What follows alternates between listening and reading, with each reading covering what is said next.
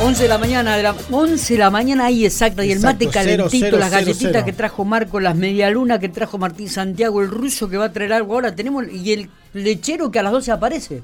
No. El lechero a las me 12 tengo que ir a aparece. buscar a mi hijo, por Yo ahí no también. vengo para el cierre. No, eh, pará un poco, no, lo- no, no, no dejen sol, pobrecito. Viene, viene con, Vos, viene- viene- no, con- viene la mejor onda, el muchacho. No, no. Bueno, pero no vamos a hablar de esto ahora, lo vamos a hablar después. Bueno, Porque dale. estamos en diálogo con Gaby Ramírez. Gabriela Bien. es eh, una de las responsables del, del proyecto Cabildo 21. Exactamente. Viste que ayer leíamos nosotros que han, han abierto eh, también la posibilidad de que la gente que quiere hacer el censo digital y tiene dudas pueda realizar consultas, va ahí a- al, al vagón o a Médano y evacúa las dudas que puede tener. Eh, Sí, le dan una mano así como lo hicieron con la aplicación con el pase sanitario, por ejemplo. Exactamente. Vamos a hablar con, y con mi Argentina para obtener Claro, es cierto. Así que, Gaby, ¿me estás escuchando? Buen día. Buen día para vos, para todos los que están en el estudio y la audiencia. Gaby, laburadora como pocas, ¿eh? Cada vez que eh, recorría escuelas, que dice Cabildo 21. ¿En qué año se inicia Cabildo 21? ¿De- ¿Cuánto hace que estás dentro de este programa, Gabriela? Mira, Cabildo 21 empieza en, en 1993, se llamaba el Consejo en la Escuela. Claro. A partir del 2000, cuando yo ingresé, ingresé en el Consejo Deliberante, en el 2000 eh, se llamó Cabildo 21 porque empezamos a, a- a- con otras temáticas y todo eso, antes solamente era la parte legislativa, Claro. pero Cabildo 21 desde el 2000 está en, en funcionamiento. Recuerdo cuando el consejo de la escuela, que Yo uno fui, era docente y participábamos con proyectos en la escuela. Los, los, los, los, los séptimos grados Se hacía una simulación. presentaba, a- no sé hacía una simulación de un proyecto, presentaba, lo, lo, lo defendía y además, si era viable, por ahí se podía ejecutar la obra que, que se presentaba en ese proyecto. En ese Mira qué entonces. interesante. Me acuerdo que... Exacto, este año vamos vamos a remontar eso, Ah, vamos a revivir eso eh, con presupuesto participativo juvenil. Eh, le hicimos una reconversión, digamos, de, de nuevo formato, nuevo formato no, porque viene ya presupuesto, está instalado, está todo, pero el juvenil eh, tiene que ver con esto, con los proyectos, con que los chicos participen, eh, así que presupuesto participativo y todo lo que es juvenil tiene que ver con eso ahora. Qué bárbaro. Bueno, Gabriela, contame un poco, eh, ¿hubo repercusiones de esta ayuda que están destinando ustedes a aquellas personas que quieren realizar el censo virtual? ¿Hubo consultas? Contanos un poco dónde están trabajando, qué horarios. Sí, bastantes consultas a partir de ayer. El censo, bueno, nosotros informamos, fue a partir del 16, pero a partir de ayer eh, empezamos a abrir el centro de información. Estamos en Médano porque tenemos el vagón en refacción, en pintura, así que eh, estamos centralizando en Médano todo. Estamos de 8 a 17 horas de horario corrido.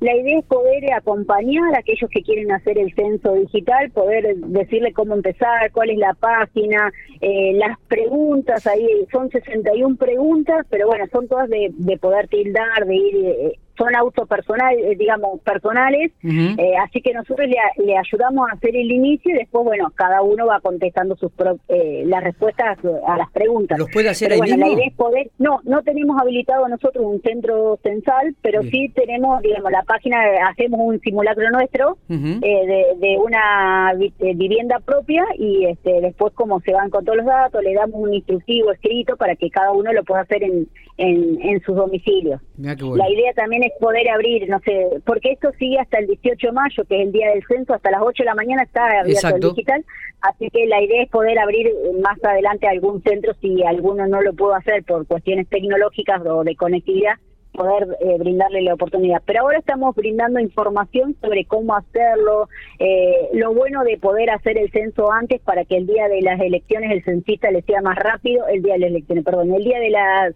eh, Del censo. El día del censo, el censista que va a pasar por cada uno de los domicilios le sea más práctico, sea más rápido, sea también eh, eh, el ingreso a las, viviendas de cada una de las personas, no haya tanta ingreso, bueno, eh, por una cuestión de, de protocolos y todo eso, así que fomentando esto de que hagan el censo digital, es fácil, es dinámico, va, lo va llevando, uno puede hacerlo una parte y después este, seguirlo otro día, porque te va habilitando si ya vas a dar las respuestas finales o querés seguir como eh, reformulándola, digamos, te, te permite hacerlo en varias tandas, te permite revisar, digamos, bastante llevadero, fácil, ágil. Gaby, eh, me parece fantástica esta idea. Ayer la hablábamos con Matías aquí en, la radio, en la mesa de trabajo. Qué bueno esto se hizo también en, otras circunstancias, eh, que, el municipio a través de Cabildo 21 pueda brindar este tipo de información, de, de, de, de, alivianarle un poco el camino a aquella gente que por ahí tiene alguna dificultades o dudas.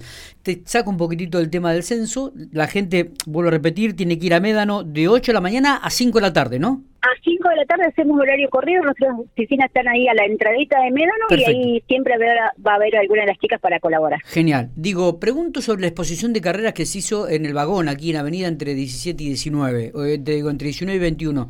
¿Cuánta gente fue? ¿Tiene alguna estadística? ¿Cómo resultó la experiencia?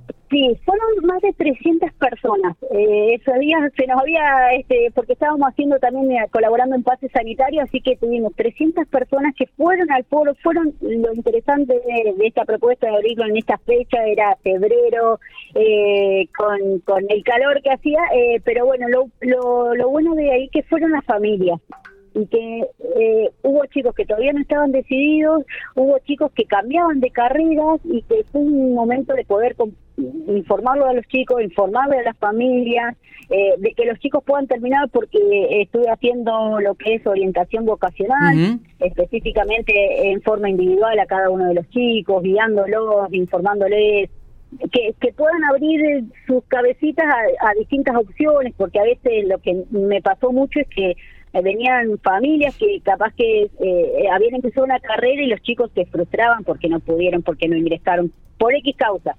eh, y como que, eh, digamos, de, de poder ofrecerle toda la gama de oportunidades que tiene General Pico, de todas la, las ramas, digamos, las profesiones, desde formación profesional, que eso fue algo que fueron a buscar un montonazo y que el otro día cuando tuvimos la reunión con los centros de formación profesional, se vio reflejada en las inscripciones que tuvieron, eh, así que nos comentaban que muchos habían ido al vagón y después fueron a inscribirse a los centros. Eh, y bueno, eh, es de que los chicos puedan, eh, yo siempre digo, es darle la oportunidad de que puedan elegir, de, de, que puedan visibilizar todo lo que hay en General Pico. Es muchísima.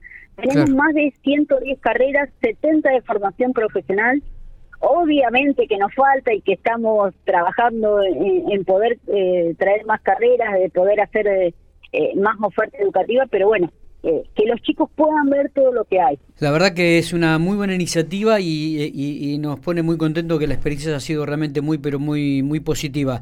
Gaby, nos estamos viendo. Gracias por estos minutos. Abrazo grande. No, gracias a ustedes. Abrazo, abrazo a todos. Gracias.